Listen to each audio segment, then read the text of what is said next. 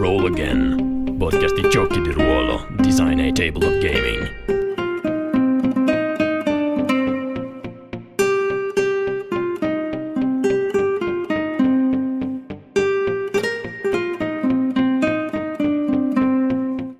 Ciao a tutti, bentornati a Roll Again dopo mesi e mesi di assenza. Allora, questo è l'episodio 30, se non sbaglio, e con me questa sera uh, ci sono un sacco di belle persone. Allora, introduco subitissimo il nostro ospite, Michele Torbidoni. Ciao.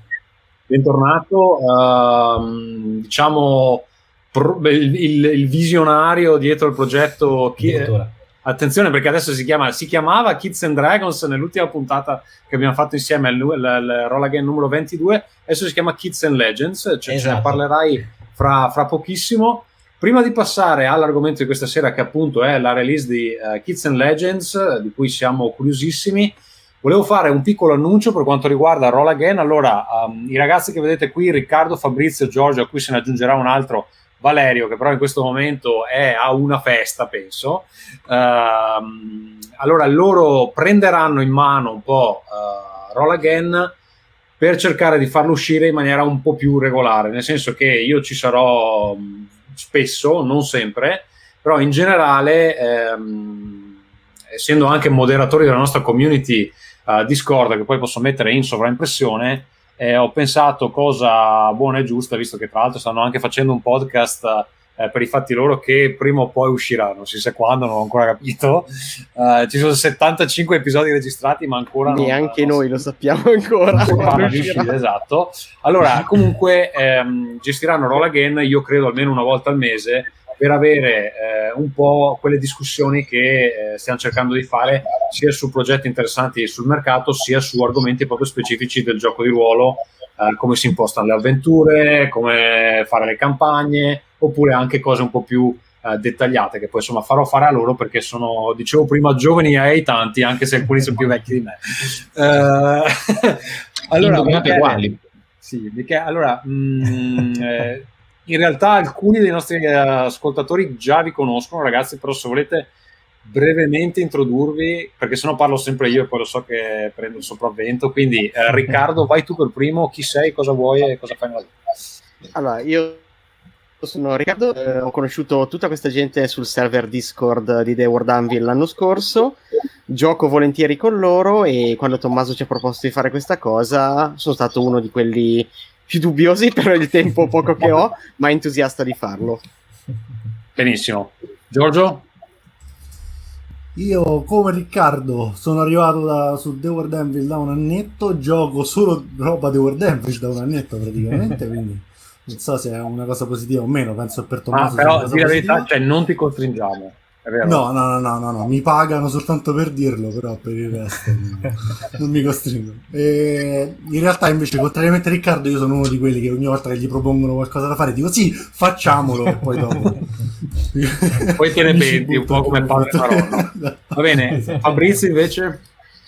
Hanno già detto abbastanza i miei colleghi, anche io gioco solo roba da The World Anvil da un bel po' e mi accodo a quello che ha detto Giorgio quando ci è stato proposto questo progetto ho chiesto direttamente a lui perché ero sicuro che fosse stato l'unico a dire di sì. Quindi siamo qui per colpa di Giorgio e per il resto speriamo in qualche modo siete stati imbrogliati nel prendere in mano Rolla Game comunque vedremo cosa ci faranno vedere cosa, cosa sanno fare questi ragazzi. E esatto. Michele invece allora questi qua giocano solo roba The World Anvil ma io penso che nel momento in cui avranno per casa dei nipoti o dei vicini di casa di giovane età, invece gli proporranno eh, Kids and Legend, un progetto di cui abbiamo già parlato quando um, è stato lanciato il Kickstarter, eh, era l'episodio numero 22, ricordami un po' l'anno, era un anno e mezzo fa? Sì, un anno e mezzo fa, sì, era aprile del 2019. Attenzione perché c'è, no, c'è un anno no, fantasma 2020. di cui nessuno si vuole eh, ricordare. esatto, esatto, esatto, esatto. esatto. esatto. Comunque no, era, prima... era, in pandemia, no? Quindi 2020. Ah no, è vero, sì, giusto, perché voi siete sì, partiti sì, che, era appena, che era appena... Esatto, quindi c'era il lockdown. Hey, quale momento migliore per partire? Esatto, esatto quindi va, va benissimo. Ascolta, e all'epoca si chiamava Kids and Dragons, in realtà adesso ha cambiato nome ed è passato sotto Asmodee, che è un publisher famoso in tutto il mondo perché c'è praticamente in ogni paese. Cosa è successo esatto. dopo il Kickstarter? che prevedibilmente, poiché il salto con Asmodee è stato grosso, soprattutto anche per noi, eh, l'idea di affacciarci al mondo con una roba che ci avesse End Dragons nel nome ha fatto sollevare più di un sopracciglio e anche i, direttamente i sopraccigli dei proprietari de, del marchio, quello più famoso, e quindi forse c'è stata una richiesta del tipo facciamo che lo chiamate in un'altra maniera e noi abbiamo detto ok va bene e abbiamo cerca- fatto un'analisi di mercato lunghissima che è durata esattamente, penso, due sere e quindi in due sere abbiamo dovuto inventare il marchio nuovo, fare il logo nuovo e fare tutto il, il materiale nuovo. Per fortuna non eravamo andati ancora in stampa con niente, quindi è stato tutto fantastico. Però il nostro nuovo nome è fighissimo, ci piace e, e funziona bene e riusciamo a non sbagliarci più da mercoledì scorso, credo. Però ormai no, no, siamo, siamo super, super abituati a questo nome. Ok, ascolta, ehm, appunto il Kickstarter era andato bene rispetto alle aspettative sì. che c'erano all'epoca. Eh, un po' mh, mm, l'avevo seguito anche io sì, um, sì. e insomma era andato meglio di quello che, che, che speravamo, ecco, diciamo così. Um, in realtà poi vabbè, il, il progetto voi avete continuato a svilupparlo nel tempo come si fa solitamente con i progetti Kickstarter. E mh, come ha funzionato l'interazione con i backer della vostra campagna? Eh, poiché buona parte, cioè buona parte, almeno una parte di questi backer era comunque composto da ehm, persone che si approcciavano al gioco di ruolo magari per la prima volta interessate un po' proprio dal concept, interessate dall'idea di proporlo nelle scuole, di proporlo ai figli, di proporlo ai nipoti, eccetera. E quindi un, un, un audience leggermente diversa rispetto al, allo standard dei, dei, giochi di ruolo su Kickstarter. Sì, diciamo che credo che noi avremo uh, due battesimi del fuoco. Il, il, primo è stato questo del, del Kickstarter, no? che comunque, uh, come sai bene Tommaso, che ci hai seguito per, durante la campagna e, e, e, il tuo aiuto è stato fondamentale, ehm, è stato un po' un, non tanto una scommessa quanto non avevamo mh, benissimo idea di fino a che punto saremmo potuti arrivare. Quindi il il risultato è stato per noi una conferma e un successo di, di quello che ci eravamo proposti. Però nel farlo ci siamo, però, nel farlo ci siamo mh, rivolti comunque a un pubblico che era quello che potevamo raggiungere noi tramite i social e, e tramite i nostri canali, che comunque era un pubblico di gente che più o meno il gioco di ruolo lo conosceva già abbiamo cercato di comunicare anche. fuori da questa nicchia, però i gruppi di Facebook, Instagram e delle altre realtà, o comunque i genitori che avevano lasciato le loro uh, email alle nostre mailing list durante gli anni che abbiamo uh, giocato in giro per l'Italia, sono tutte persone in un modo o nell'altro, con, al, almeno con un piede dentro il mondo del gioco di ruolo quindi la prima risposta è stata positiva a livello di Kickstarter. Adesso a giugno abbiamo la seconda nascita perché arriviamo nei, nei negozi grazie ad Asmodee e però nei negozi ci proponiamo a un pubblico molto più generalista. Il tipo di negozi a cui ci affacciamo eh, sono negozi comunque non esclusivamente per nerdoni, quindi comunque è un tipo di pubblico più trasversale. Ecco, scusa, se posso vai, chiederti, vai, vai, no, no, no, eh, fermi, se posso chiederti che, io sono uno come te che parla a rotella, quindi in che, ne... in che, negozi arriverete? Perché non ne sono più sicuro a questo punto. Cioè, con Asmodee arrivate nei negozi di giocattoli praticamente, giusto? Eh, sì, a, arriviamo a, a, vari sta, a, vari step sostanzialmente. Adesso arriviamo nei negozi online più grossi e nei negozi direttamente affiliati alla catena Asmodee, che quindi sono negozi di giocattoli, però giocattoli quelli un po' più ecco, da, da tavolo, un po' più particolare, non proprio il toys in questo in primo in, uh, approccio, ma a breve allargheremo e arriveremo anche a realtà più diffuse, inclusa la coop, eh, scenari che possono includere dentro altri tipi di, di attività. Adesso ancora le tempistiche precise non ve le posso comunicare, però sono l'idea di raggiungere questi luoghi. E come ti dicevo, l'idea è di proporci un mondo che, che non sa niente di noi, al netto che sappia o meno che cos'è la parola gioco di ruolo, che, è, che, è, che, è, chiaramente dominio abbastanza comune oggi nel 2021, 21 siamo sì, eh, però ecco l'idea è, è questa qui, cioè que- quella di capire che risultato può avere un prodotto come il nostro, una scatola come la nostra, una presenza come la nostra quando ci rivolgiamo direttamente al genitore interessato e, e quindi siamo molto ottimisti, però ecco di fatto è una seconda nascita anche da questo punto di vista qua. Ok, allora ascolta, io ti farei rispiegare che cos'è il gioco uh, vero e proprio perché credo anche in questi mesi mh, ci siano state delle piccole modifiche su come funzionano le cose, magari anche avete sviluppato alcune grafiche che non c'erano durante il Kickstarter, quindi so che avevi una cartella piena di cose bellissime da farci vedere, non so se è il caso magari di fare una panoramica eh, per chi già conosce il progetto quando aveva il nome diverso e per chi non, non ti conosce e magari è il momento insomma per scoprire che cos'è Kids and Legends. Ma diciamo eh, per iniziare che le, allora, io faccio sempre questa mh, intro. Tra tutti voi qui dentro, io sono sicuramente quello più scarso a fare il master o a giocare di ruolo. Però la cosa che mi è sempre piaciuta è quella di raccontare mondi, affabulare. E ho cominciato mh, parecchie, no, ormai nel 2016 con mio figlio a giocare alla versione più semplice che al tempo era disponibile di, di, un gioco di ruolo che era Hero Kids, che non so se lo conoscete, e che è un uh, gioco di ruolo so, super base che però a loro è piaciuto molto.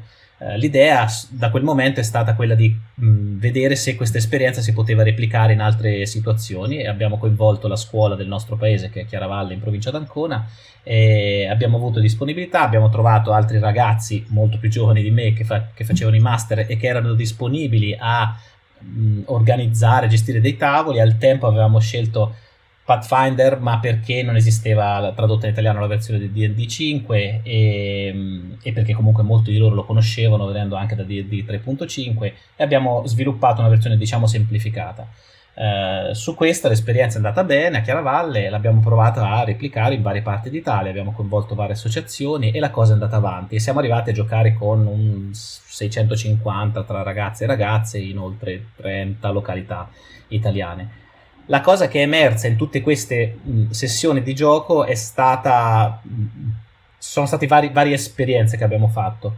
La prima era che moltissimi genitori erano interessati, anche moltissimi docenti, all'esperienza del gioco di ruolo. C'era chi lo conosceva, chi lo conosceva molto bene, al quale ovviamente non aveva il problema di scegliere un, un altro sistema da utilizzare, andava bene quello che conoscevano.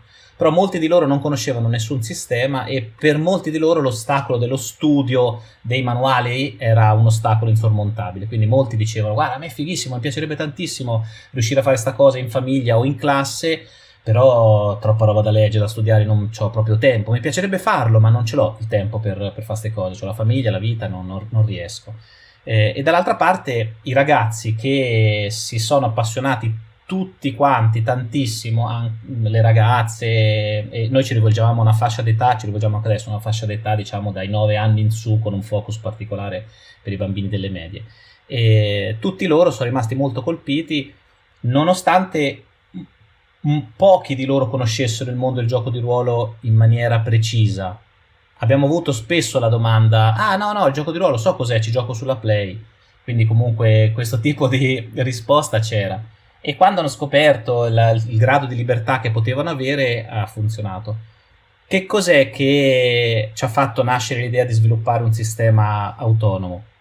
Perché abbiamo visto, perlomeno nella nostra esperienza, che c'erano alcune soglie eh, difficili da oltrepassare per giocare con i ragazzi, ma soprattutto per proporre questa esperienza a master che non avevano mai arbitrato una partita o che comunque non sapevano una fava del, del, delle regole anche base del, del, gioco di ruolo.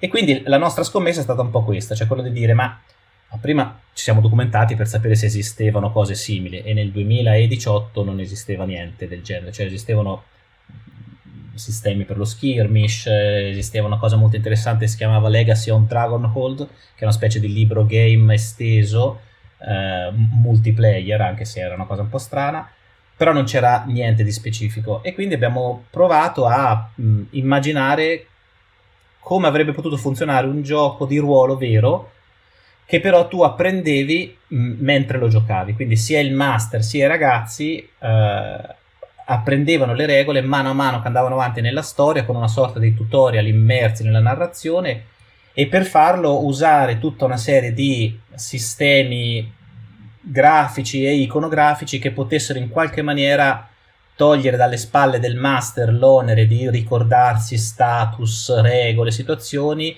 e rendere tutto il più esplicito possibile. Vi, se non sto parlando troppo a macchinetta come al solito, vi mostro un paio di cose. Io nel frattempo chiederei agli altri tre di prepararsi una domanda perché adesso è il momento di far vedere che sapete gestire questa trasmissione. Quindi decidete chi ha la prossima domanda. Allora, se mi è concesso io la farei Oh, prima, fantastico, vai. alt- altrimenti la dimentico e mi è venuta in mente mentre stavi eh, Sì, sì. parlandoci del progetto e vado fuori scaletta così metto anche un po' di disordine per i miei colleghi. Certo. Allora, hai parlato di eh, ragazzi delle scuole medie fondamentalmente come target. In questo periodo di lockdown a me è capitato di ehm, leggere che da qualche parte in Italia eh, proprio nelle scuole medie si utilizzava il videogioco Minecraft per eh, dare ai ragazzi un'esperienza ludica e didattica, quindi ricostruire, eh, che so, la piramide dell'antico Egitto per spiegare qual era il suo ruolo, ricostruire qualcosa dell'antica Roma mentre si studiava l'argomento. Quindi quello che ti volevo chiedere è se anche voi avete pensato a qualcosa del genere sul gioco e se secondo te il gioco può essere adatto a questo punto anche ad avere un- un'utilità didattica oltre che, che ludica. Eh, sì, eh, sicuramente l'esperienza di gioco di ruolo e mh, facendo un passo indietro, un gioco cooperativo e interpretativo in classe ha una forza molto forte. Ehm, credo che parte della risposta risieda nella capacità di scrivere moduli di avventura che funzionino con i ragazzi m- ma anche di riuscire a dare ai ragazzi la possibilità di scriversi i propri moduli di avventura. Cioè l'idea è che l'esperienza del gioco di ruolo mh, in classe può funzionare molto sia se viene vista anche come mezzo prettamente didattico, quindi adesso banalmente, ma che ti giochi un'avventura sui garibaldini, quindi che comunque sia una cosa che funzioni anche proprio a livello di, di programma didattico, ma al contempo che svincoli, liberi eh, il ragazzo dalla sua mera funzione di player fino a farlo arrivare alla funzione di creatore del, se non di un mondo, ma anche solo di un'avventura, perché anche in quello c'è una capacità creativa intenzionale forte, bella e poche altre soluzioni mh, offrono questa, questa possibilità. E questo non- chiaramente non solo Kids and Legends, eh, perché se uno conosce benissimo altri sistemi e c'hai una classe, non, non serve un sistema come il nostro, cioè sei già autonomo per poterlo fare. La forza del nostro progetto è quella di rivolgersi a tutta una serie di docenti e strutture scolastiche che vorrebbero utilizzare questo sistema, ma non lo sanno già usare, il mondo del gioco di ruolo, e quindi questo sistema li aiuta un po' a fare un, primo passo al- all'interno di questo mondo. Io tornerei, tornerei eh, alla, alla cosa, in realtà sta cosa del, um, dell'insegnamento è interessante perché poi immagino ci siano anche delle questioni pratiche, cioè se uno ha una, classe- una classe di 30 persone, come fa a organizzare una partita, cioè da, da uccidersi, dove, dove- dove dovrai avere dei gruppetti un po' più piccoli da gestire magari durante... Eh, però se ti riuscissi a coinvolgere i ragazzi anche nel ruolo del master, Ah, quindi sì, sì, organizzare infatti. 5 tavole in cui non c'è il prof che fa il master per tutti, o peggio, i eh, quattro ragazzini pilotano un giocatore, che è chiaramente un macello. Però se invece riesci a coinvolgerli anche proprio a guidare loro la storia, eh, sarebbe figo. Infatti Dimostro volevo proprio Eh, chiederti vai. una cosa a riguardo, che appunto l- ho un po' seguito la campagna l'anno scorso e un po' letto qualcosa, e- ma quello che volevo chiederti era anche nella vostra esperienza eh, quanto è dedicato ai ragazzini al 100%, cioè appunto il ragazzino che lo prende in mano e dice ci gioco con i miei amici e basta, invece che essere appunto guidati da un adulto o comunque una persona eh, che magari ha già un po' più di esperienza o comunque che ha un fine diverso. Eh, no, no, è fattibilissimo anche che i ragazzini in autonomia eh, inizino a usarlo e tra gli acquirenti che noi ci abbiamo avuto, i finanziatori di Bakers, c'è già chi lo fa usare direttamente ai ragazzi. Diciamo che chiaramente c'è una soglia che è che il ragazzino non ha il potere d'acquisto per comprarselo, quindi comunque serve qualcuno che te lo compri e te lo regali. Però eh, l'adulto di per sé non serve per ricoprire il ruolo del master necessariamente. È vero che rivolgendoci, rivolgendoti a una fascia d'età che è 9 più, eh, serve una capacità di astrazione di mantenimento della concentrazione che magari non è per tutti, soprattutto se vuoi fare il master.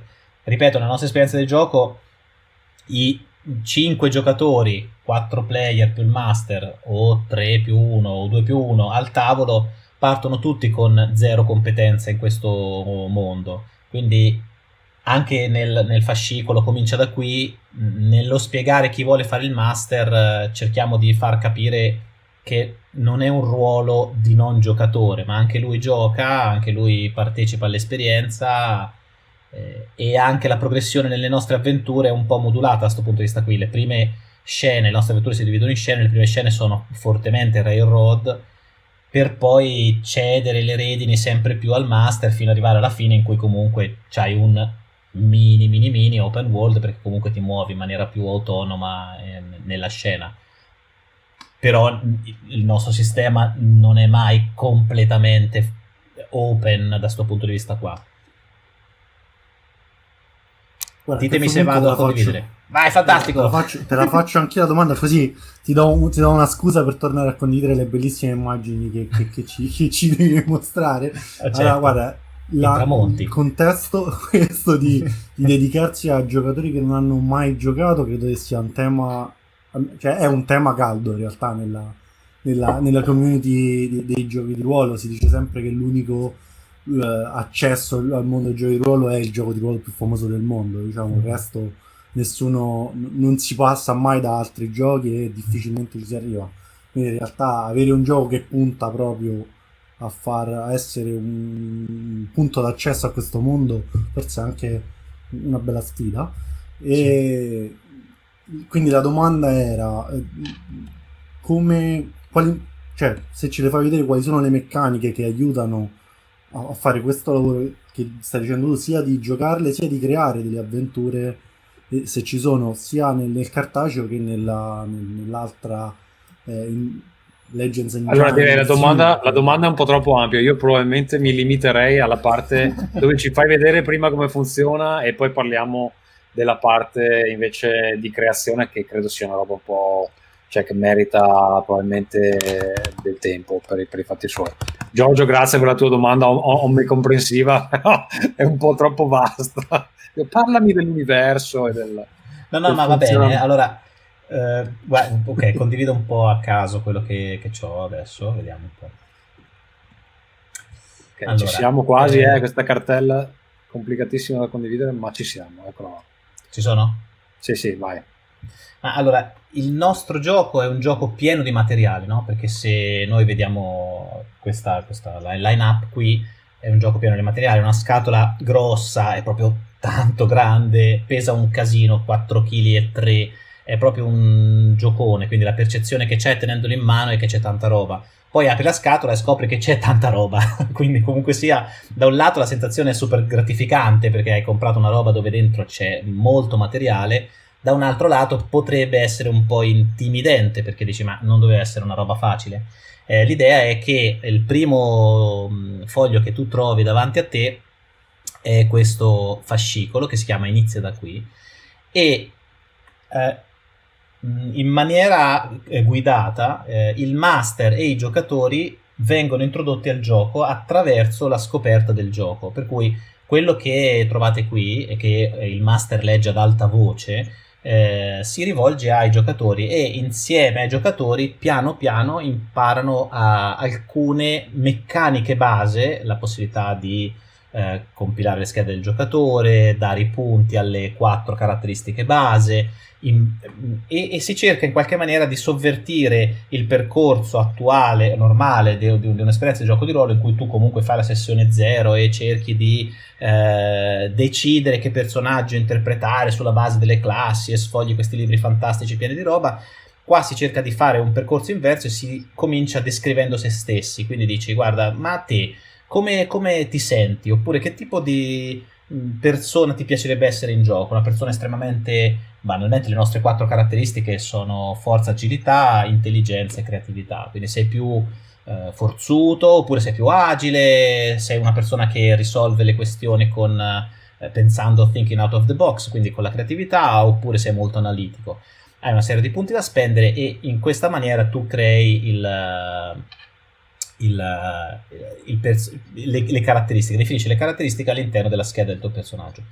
Con i punti inseriti all'interno di questa scheda, che potrebbero essere, che ne so, 1, 2, 1, 3, oppure qualcos'altro, che adesso non mi ricordo qual era, tu apri il libro delle classi e il libro delle classi ha una serie di pagine numerate e ti porta a una pagina specifica, ecco per esempio in questo caso 1, 2, 3, 1, io ho uno di forza, due di agilità, tre di intelligenza e uno di creatività e vengo portato a questa specifica pagina del libro delle classi dove mi vengono mostrate le quattro classi che vanno bene per me. Quindi il percorso è capovolto, non guardi tutte le classi, non ne abbiamo 20, ma scegli, quelle, eh, scegli tra quelle che sono adatte per te.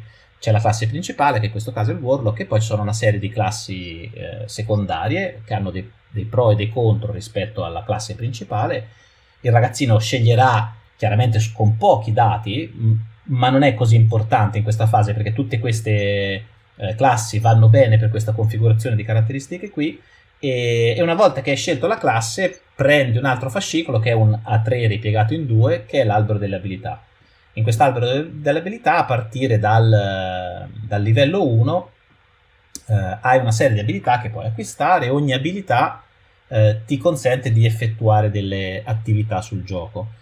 Eh, quello che adesso qui state vedendo è che c'è una forte scelta iconografica, per cui mh, il sistema di gioco si basa sull'utilizzo di plance con dei token che sono token azione che aiutano a descrivere la, eh, la, la, l'evento, la narrazione, quello che io faccio all'interno del gioco.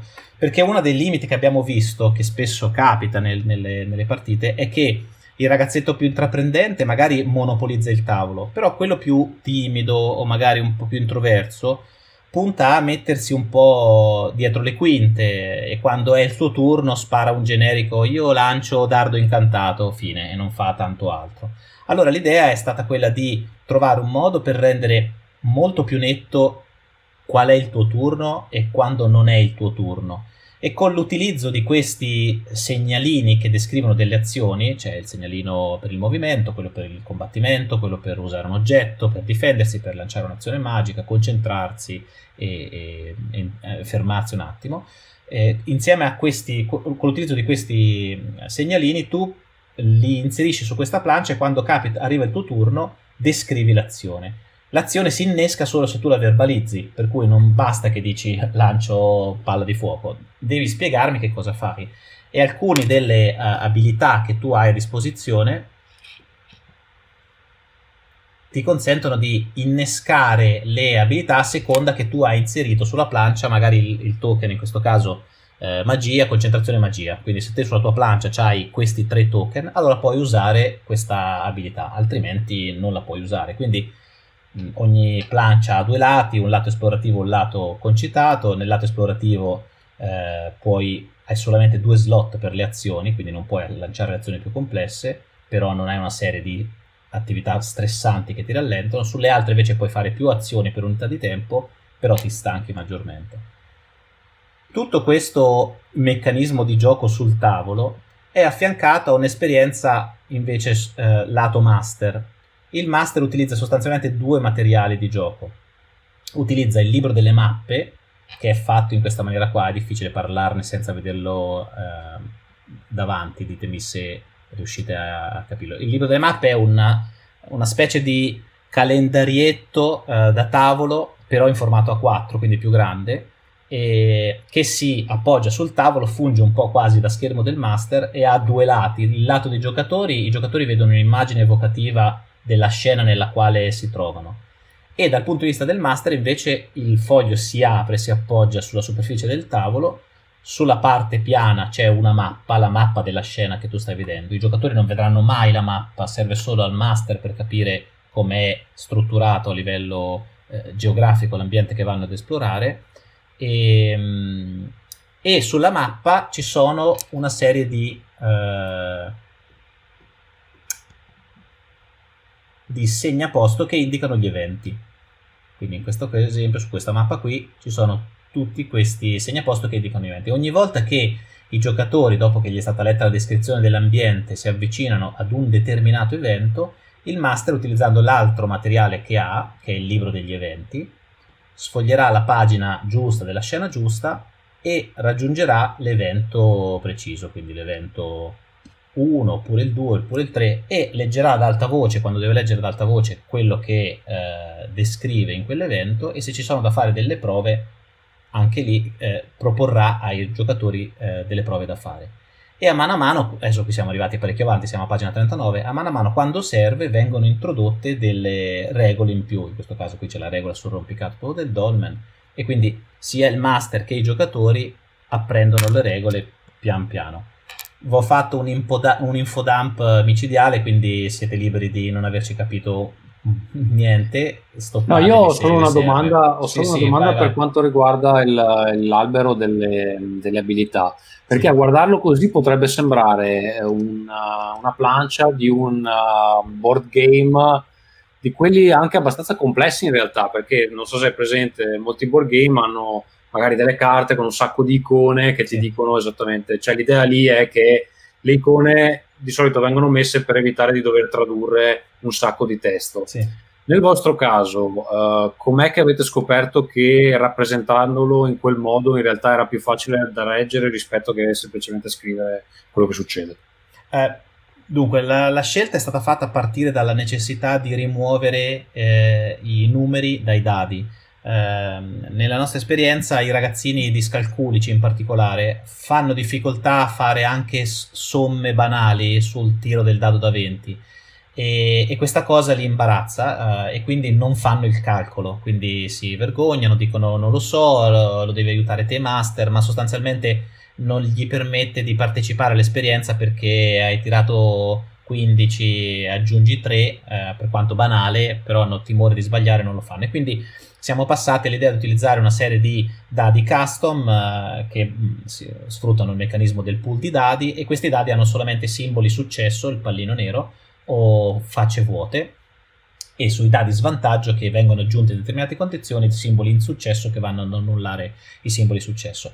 In base al risultato di questi, di questi tiri di dadi, cioè i pallini che fai, eh, si innescano una serie di conseguenze sia sugli eventi che sulle abilità. Quindi la risposta forza alla domanda che, che, che mi hai fatto, Tommaso, è che la necessità di rendere iconografico il tutto non è tanto legata al, al, all'alternativa allo scrivere tanta roba, quanto al fatto che ci piaceva eh, riuscire a fornire al giocatore, non tanto al master, al giocatore, tutta una serie di materiali che lui potesse tenere sul tavolo da solo, guardarseli, leggerseli e capirseli. Quando tu trovi un item in gioco, l'item ha una carta fisica che io ti do, Chiaramente questo in uno scenario di gioco di ruolo ha dei limiti perché le carte fisiche per quanto sono 72 però finiscono dopo un po' per cui non c'hai una riserva infinita di roba. Però il vantaggio è che se io prendo un'arma, un item, una pozione, qualcosa di particolare, ho sempre iconizzato senza sfruttare calcoli determinate eh, funzioni. In più il percorso di apprendimento di questa simbologia avviene piano piano, anche adesso io ho spiegato che l'albero delle abilità viene consegnato eh, quando tu definisci la, la, classe. In realtà l'albero delle abilità viene consegnato quando definisci la classe ma più avanti, cioè all'inizio tu sei solamente un warlock e basta. Uh, alla scena 6 mi pare o 5 eh, ti viene consegnato anche l'albero abilità perché nel frattempo hai avuto modo di imparare determinate regole che ti aiutano a leggerlo. Ok, e, e quindi cioè, con quello, quel materiale che c'è nella scatola, quanto si può giocare? Cioè, se uno dovesse quantificare eh, quanto divertimento c'è sì. per... Uh, tra l'altro, che, pre- che, prezzo ha, si può dire? Sì, sì, sì, il gioco costa 49,90. Ok, quindi per 49,90 quanto divertimento ci vendi, Michele? C'hai, se sei bravo riesci a fare una scena a sera, ma alcune scene non ce la fai perché sono un po' più complicate.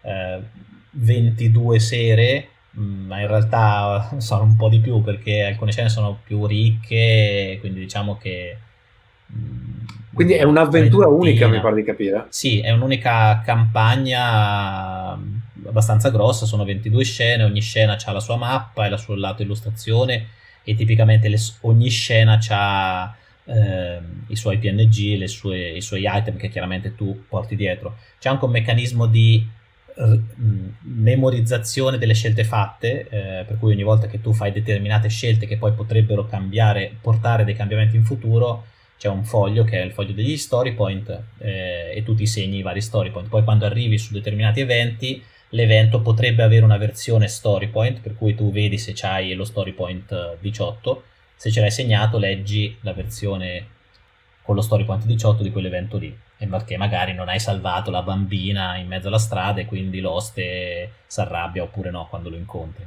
Okay. Quindi questo universo che viene proposto che tipo di universo è? Che, che tipo di ambientazione avete sviluppato per uh, dare qualcosa di universalmente uh, interessante per, per, un prodotto del genere? Um,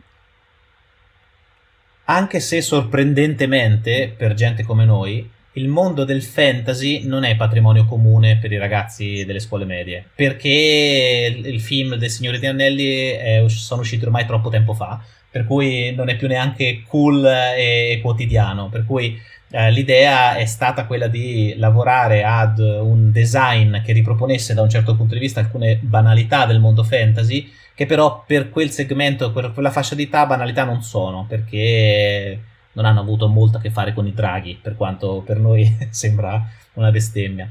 Eh, il lavoro che abbiamo fatto, grazie a Mirko Pierfederici, che è l'art director eh, del progetto, eh, è stato quello di trovare un look che fosse ehm, distante dai, dal topos dell'immagine dark, scura, eh, gore, ma che fosse qualcosa di al- saturo, colorato, adesso allegro è un termine troppo, troppo esteso, però qualcosa che in qualche maniera riuscisse a non rendere troppo fumettoso il tutto, non renderlo troppo puccioso, eh, per cui i personaggi restano fighi, i nemici sono, di, sono mh, eh, preoccupanti, comunque te, ti danno l'idea di essere delle vere e proprie minacce, però al contempo avendo attenzione a che che il look una volta preso in mano da un genitore non risulti repulsivo. Diciamo che è una scelta che, seppur con elementi grafici diversi, è la stessa scelta che hanno fatto quelli di Fortnite nel design del loro gioco. Sostanzialmente è un gioco dove si spara in faccia alle persone, però siccome c'è tutto un, un po' più super deformed, allora è carino e quindi non sembra di sparare in faccia alle persone. Quindi diciamo che il nostro gioco da un certo punto di vista segue un po' determinate scelte. Anche l'esperienza della scrittura abbiamo cercato di eh, far sì che il gioco fosse abbastanza punitivo, cioè se non collabori, soprattutto all'inizio, eh, rischi, però evitando determinate situazioni più disturbanti che magari potevano venire in mente scrivendo la, l'avventura. Ok, quindi eh, morire sì, ma non... ma non malissimo, no? Beh, non malissimo, sì. ok. Cioè, non sto, ragazzi... sto, lì a raccontare l'intestino che esce dal corpo, anche se era, era da gusto, però non si può. Okay, quindi no Kenshiro un po' più puccioso. Eh, esatto. Va bene, allora eh, io rifarei un giro di domande. Eh, Fabrizio, tu avevi qualcosa da chiedere? Mm, beh, sì, ehm, dato che si è parlato comunque di un'unica grande avventura di 22 scene, che poi nel, nel migliore dei casi vengono giocate tutte le sere, ma sfido chiunque sì, no, a certo. giocare tutte le sere a questa cosa qui, quindi se, se, la si porterà avanti per mesi. No, la mia domanda è, sono eh, narrativamente autoconclusive? Nel senso, se io volessi far provare il gioco a mia nipote e ai suoi amici anche per una sola sera, eh, riesco a trovare qualcosa di giocabile con un senso, con un inizio ed una fine? O necessariamente dovrebbero essere giocate consecutivamente le scene?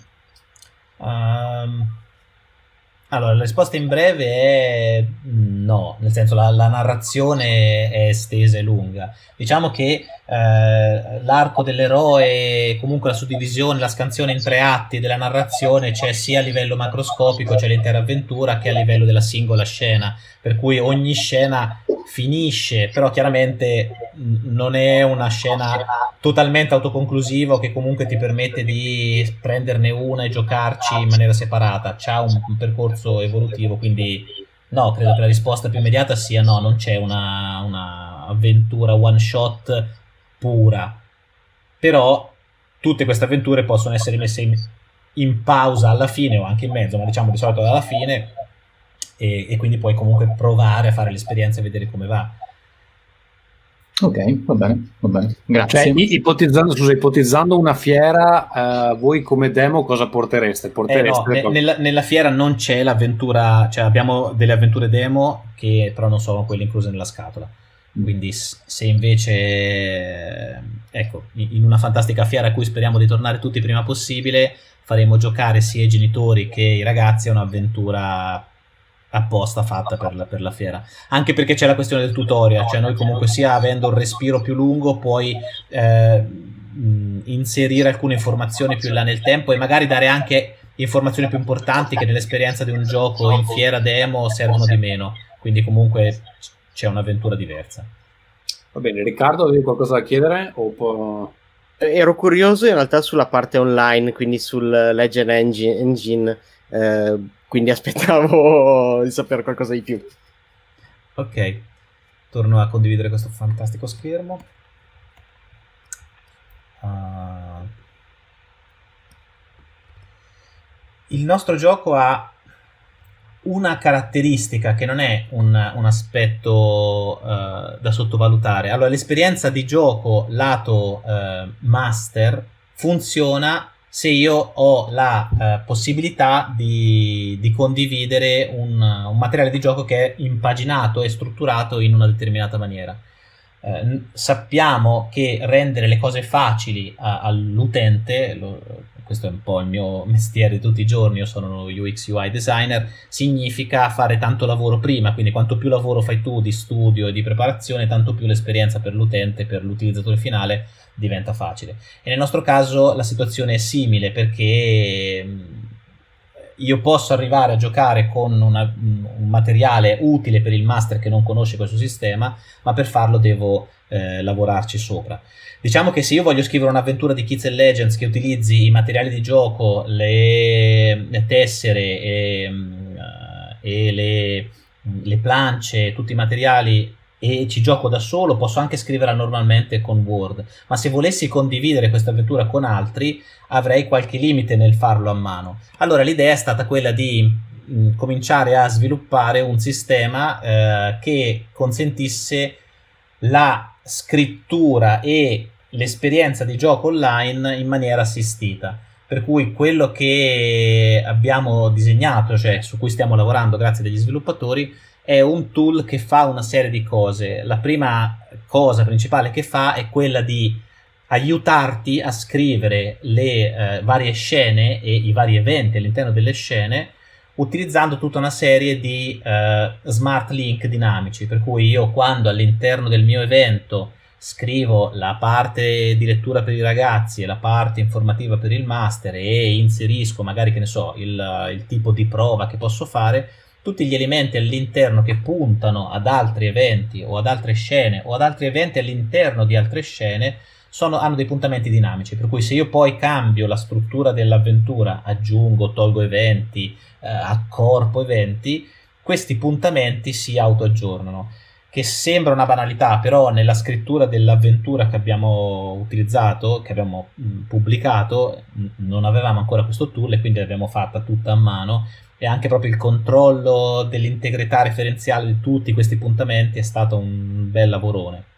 Quindi da un lato questo sistema cons- ti consente di scrivere un'avventura che poi è giocabile, utilizzabile con le stesse dinamiche, le stesse regole di, di Kids and Legends. Con questa avventura tu puoi sia eh, giocarci online, per cui questa è eh, l'interfaccia che vedrebbe un giocatore, quindi il giocatore vedrebbe quello che vedrebbe tipicamente sul proprio tavolo. Adesso mh, mm, vi limito a questo screenshot dove si mostrano le, le varie eh, plance con i token azione, ma contemporaneamente in tempo reale io vedo i puntatori di tutti quanti gli altri giocatori e del master e uno di questi puntatori eh, lampeggia nel momento in cui parla, per cui c'è una chat solo vocale che ti consente di capire chi sta parlando e chi sta facendo le cose.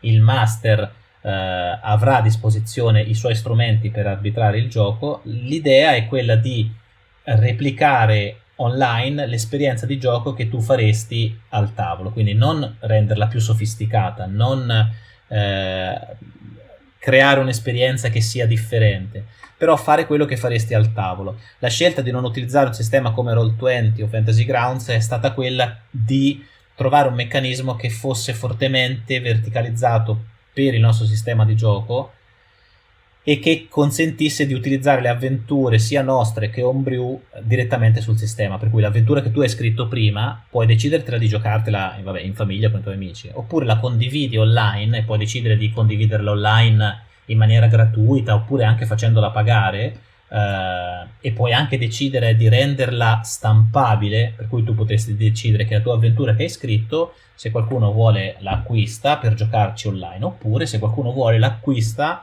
e tramite un sistema di stampa digitale on demand ti arriva direttamente a casa, a te o a un eventuale acquirente, impaginata giusta, con il libretto degli eventi con la spirale, con le eventuali carte, PNG e item fustellate nuove eh, e quindi puoi decidere di trovare i vari canali di fruizione della tua avventura.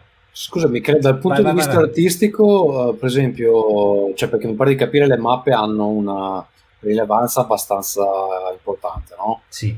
Eh, quindi uno che si scrive un'avventura, eh, se la disegna la mappa, eh sì, se, se, noi non forniamo un tool di design di mappe isometriche, per cui l'idea è eh, se sei bravo ti disegno una mappa bella, se sei meno bravo ti disegno una mappa meno bella, se proprio vuoi puoi accedere al nostro servizio di design delle mappe, che però non è la cosa più economica dell'universo, per cui potresti anche decidere di farlo in un secondo momento, magari se l'avventura funziona, ingrana. Però sì, l'osservazione che fai è corretta, anche l'illustrazione lato ragazzi non è un elemento da, da, da dimenticare.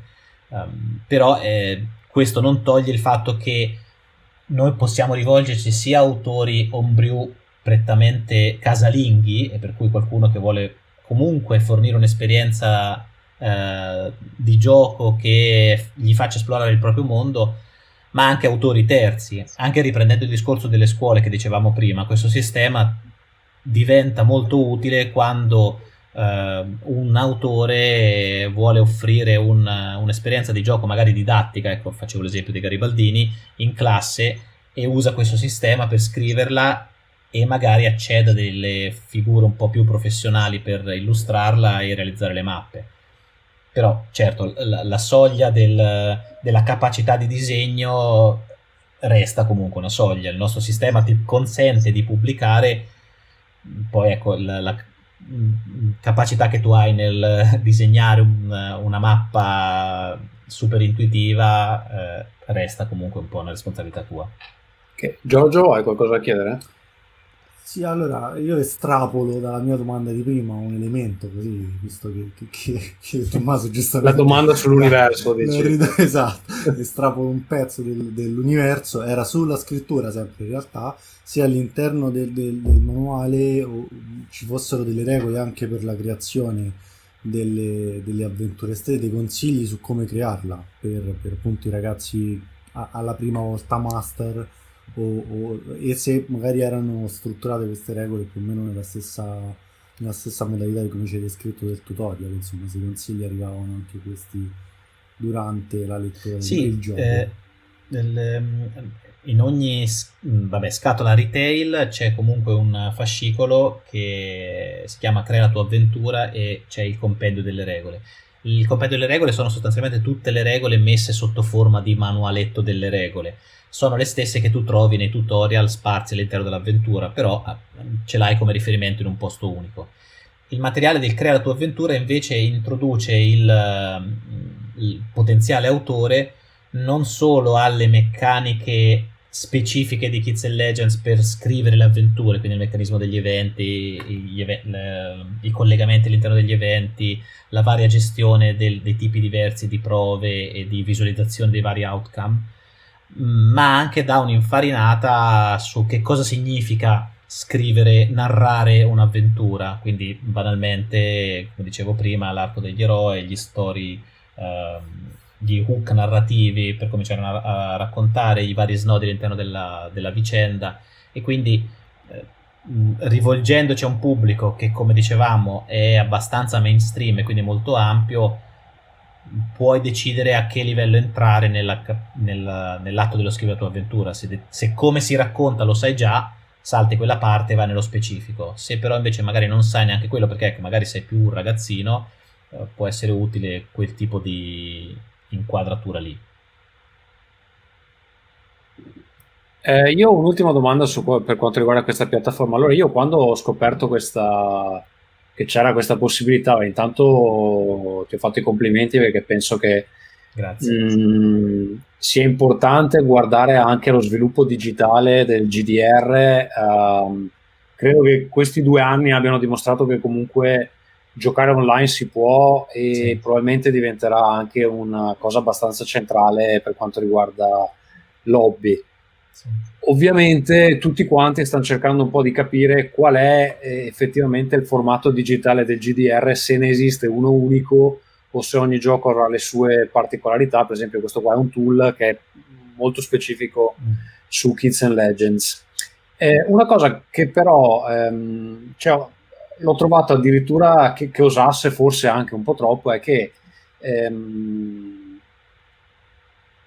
iniziative simili come quelle delle, delle, avventure della community che addirittura puoi mettere in vendita eh, appartengono generalmente a IP storiche come, non so, Vampiri, come Pathfinder, come credo che lo faccia D&D, eh, forse no D&D, non sono sicuro se, se D&D ce l'ha, però sì, comunque, sì, sì, comunque IP mh, con eh, vent'anni di storia alle spalle, delle community immense, eccetera. Questo qui è un prodotto che sta uscendo adesso solo sul territorio italiano, quindi in un certo senso um, diciamo, mettete le mani avanti su questa cosa. Eh, immagino nella speranza proprio di stimolare la creazione, che magari cioè, che si, che si crea una forte community attorno, attorno al gioco. Eh, non so, è una cosa su cui avete riflettuto un po' eh, sull'opportunità di, di, avere una piattaforma ancora prima che il gioco uscisse? Eh, eh, sì, allora, mh, mm, detto sinceramente, credo che Kids and Legends avrà ancora un po' di strada da fare prima di acquisire una certa massa critica di acquirenti, di utenti, di giocatori che gli permettano di, um, di, di, riuscire a avere un'autonomia creativa anche all'interno del, de, de, dei materiali che uno si autoproduce. Quello che dici è vero, cioè noi adesso siamo non solo piccoli, ma siamo ancora troppo piccoli per poterci immaginare di uh, avere un mercato così florido di avventure homebrew, perché comunque sia sono palcoscenici molto più limitati. Se io mi metto a scrivere nel mio tempo perso un'avventura per DD 5 perché sono uno che è convinto di essere un grandatore, magari lo sono davvero, ma comunque sia ho un pubblico molto più ampio. Certo, ho anche molta più concorrenza, molto più noise da, da affrontare. Nel nostro caso siamo molto più piccolini, quindi l'idea di sbattersi per scrivere un'avventura è una cosa che potresti fare con più difficoltà, ma il motivo per cui abbiamo fatto questo tool è legato a, da un lato, una necessità, il tipo di sistema che abbiamo adottato per far giocare a terzi, e quindi non al mio tavolo di me che scrivo l'avventura, ma a terzi il nostro sistema ha bisogno di un sistema per scrivere queste avventure e condividerle in maniera anche cartacea, poi poi stampartele oppure in maniera digitale. Per cui da un lato la necessità c'era, eh, noi vorremmo offrire un'esperienza di gioco che consenta comunque anche di essere libero nello scrivere le tue avventure che però siano complete, che non siano versioni sort of. Um, dall'altro lato c'è il mondo della didattica che ci interessa tanto e in quel mondo ci piaceva trovare un tool il più possibile assistito che consentisse all'autore, che potrebbe essere come vi dicevo il docente, ma non solo, potrebbero essere anche i ragazzini, di avere la possibilità di iscriversi e di giocarsi e di giocarsi anche da remoto la propria avventura. Mm, è una un rischio, è un rischio che ha un suo impatto economico perché comunque fare una cosa del genere non costa poco. Eh, all'interno del team di Kids and Legends eh, ci sono competenze che permettono onestamente di ammortizzare alcune spese perché ecco vi dicevo io sono uno UX UI che detto in italiano è il grafico che pensa alla grafica delle applicazioni software che però già è un costo in meno da dover affrontare. Eh, se non ce l'avevamo sarebbe stato ulteriormente più complesso farlo. Però ecco, crediamo fortemente che la diffusione di un gioco come questo passi anche attraverso l'esperienza condivisa de- de- del piacere della scrittura e del racconto. Racconti belli, brutti, mm, però eh, racconti. Eh, quindi... io, in realtà, io, in realtà, vi applaudo molto perché al di là del fatto che cioè, comunque già sembra una, Um, anche proprio esteticamente piacevole già il, il, prodotto. Poi non so quando lancerà, penso sia ancora in sviluppo, quindi sì. è probabilmente una cosa che lancerà successivamente. Però devo dire che, per esempio, noi abbiamo appena finito la campagna di Broken Tales e eh, i backer che ci troviamo adesso, che io dovrò intrattenere per un anno finché il gioco non esce, già mi chiedono ma quando è che possiamo mandarti del materiale perché c'è eh, la possibilità figo. di creare dei eh. personaggi, siccome è un gioco che funziona molto incentrato sui personaggi, okay. um, come faccio a mandarti i personaggi? E hanno già iniziato a scambiarsi PDF e documenti vari sul server Discord. Avere una piattaforma che, racco- cioè, che, che possa raccogliere sta roba in maniera ordinata, in maniera anche graficamente sensata, che, sia, che poi renda facile condividere questa cosa con una community più ampia che magari non dipende solo dal server Discord, sarebbe una figata assurda. Come dici tu, non avendo magari la competenza interna per poterlo fare, ehm, cioè diventa una spesa che, che onestamente una compagnia eh, piccola come la nostra non, no, può, sì. non può sostenere. Però no, ecco, devo dire che è una grande del... invidia, quindi un po' ti odio. Va benissimo. No, ma, ma, noi siamo amici, per cui io ti posso dare delle mani, quindi non ti preoccupare, se, se serve una mano te la do volentieri. Però no, al netto di questo, eh, sì, hai ragione. Eh, però hai detto anche un'altra cosa prima che invece è interessante e che per esempio noi non, non facciamo e che potrebbe valer la pena di approfondire. Cioè, tu parlavi del, dell'ip- noi comunque con questo sistema forniamo un sistema proprietario.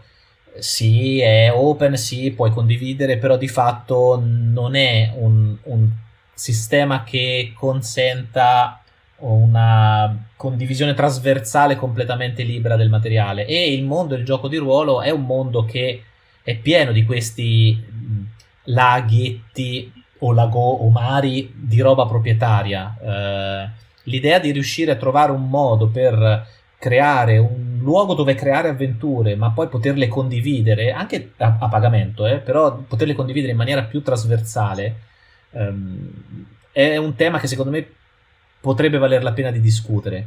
Eh, è il tema che poi sta dietro al, ai, ai, metadati, quindi all'idea di costruire un file, un prodotto che possa essere non leggibile solo da un determinato reader, che chiaramente nel mondo del gioco di ruolo, così come nel mondo del libro game, eh, è un problemone perché ognuno fa un po' come gli pare, eh, però è un tema che potrebbe essere approfondito.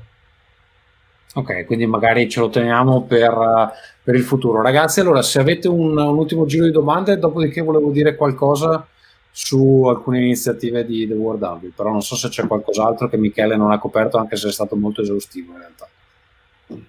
Eh, io in realtà avevo una curiosità.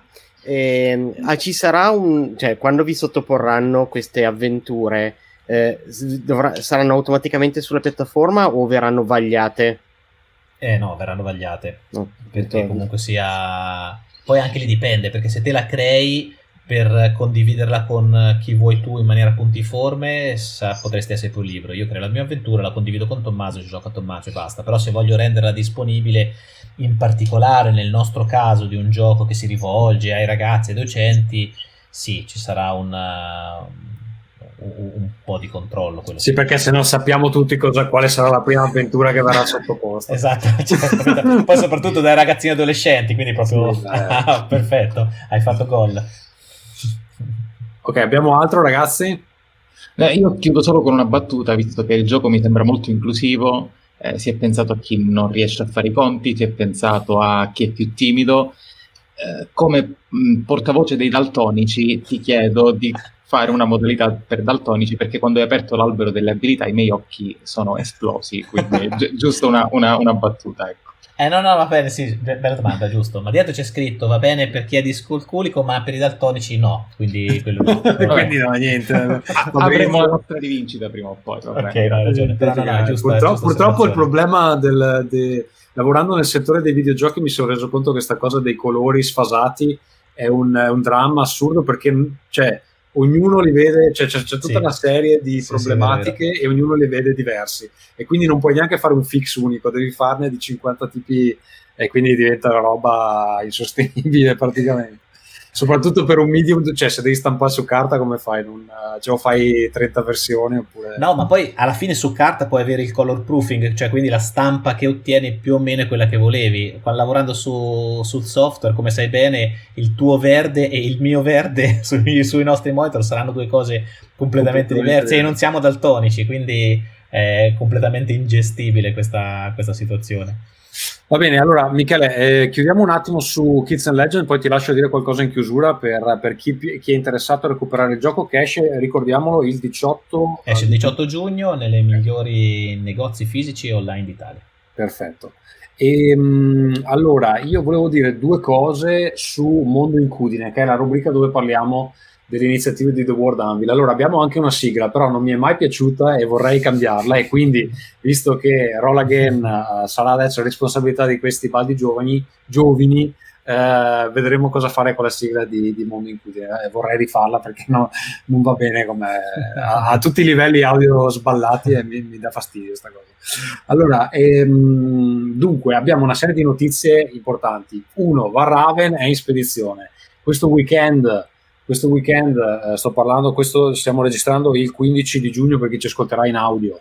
Um, questo weekend abbiamo fatto 400 pacchi, adesso stiamo chiudendo i pacchi speciali perché c'è tutta una categoria di gente che ha preso della roba talmente stramba che non finiva in nessun tipo di bancale. Quindi eh, oggi sono stati fatti quelli, eh, adesso questa settimana verranno ritirati, credo, i pacchi per i backers, gli altri verranno spediti subito dopo la cosa è molto difficile da seguire perché nel mentre che stanno chiudendo i bancali mi stanno arrivando, entrando nuovi ordini e quindi sto dicendo riapri tutto, metti un altro pacco dentro, quindi spero non si perda niente per strada, però insomma le cose stanno andando bene, Varrame mi pare che abbia una certa richiesta e devo anche dire la verità, eh, mi sono pentito amaramente del, del, delle stampe che abbiamo fatto perché ne abbiamo stampati talmente tirati, giusti, mm. che, ehm, che insomma questa edizione Kickstarter è praticamente già esaurita e ci è arrivata tre giorni fa.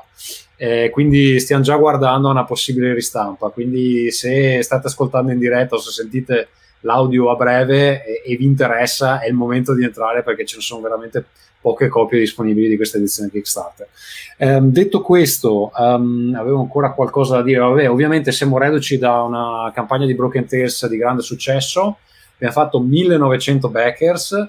Eh, in questo momento siamo in una situazione interessante perché la maggior parte dei nostri clienti adesso non è italiana, quindi sono tutti, no, abbiamo quasi 1500 clienti internazionali in questa campagna. No.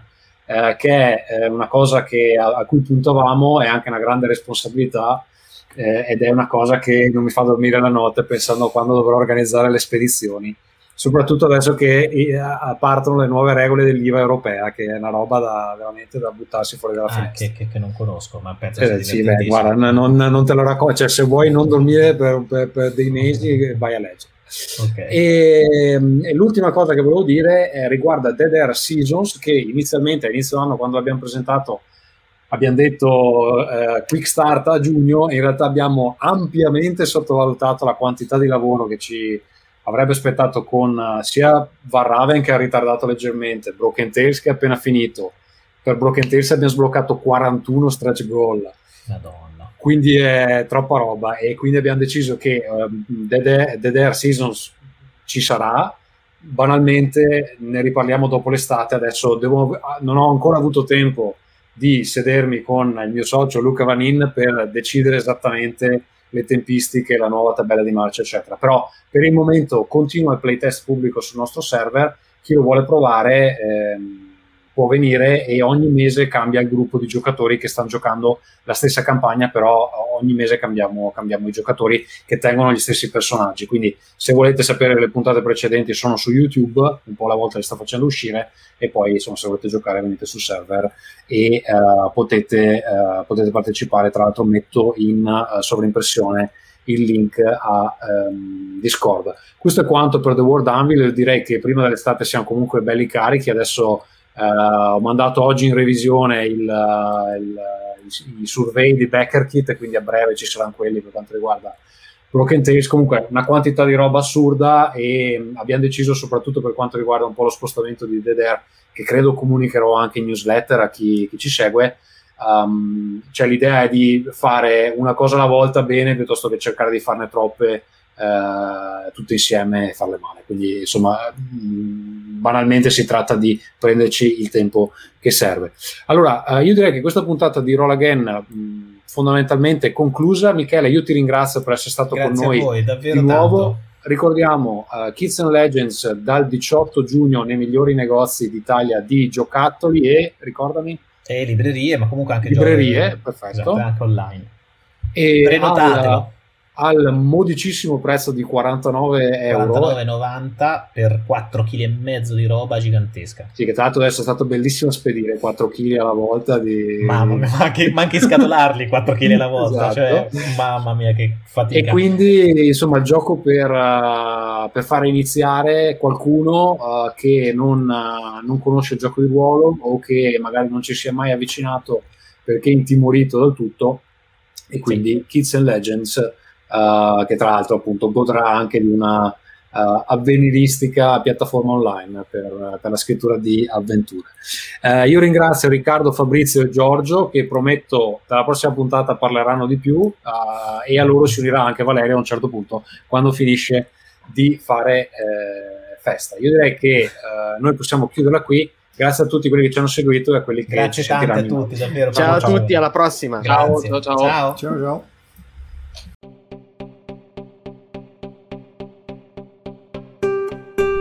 Again, podcast di giochi di ruolo, design a table of gaming.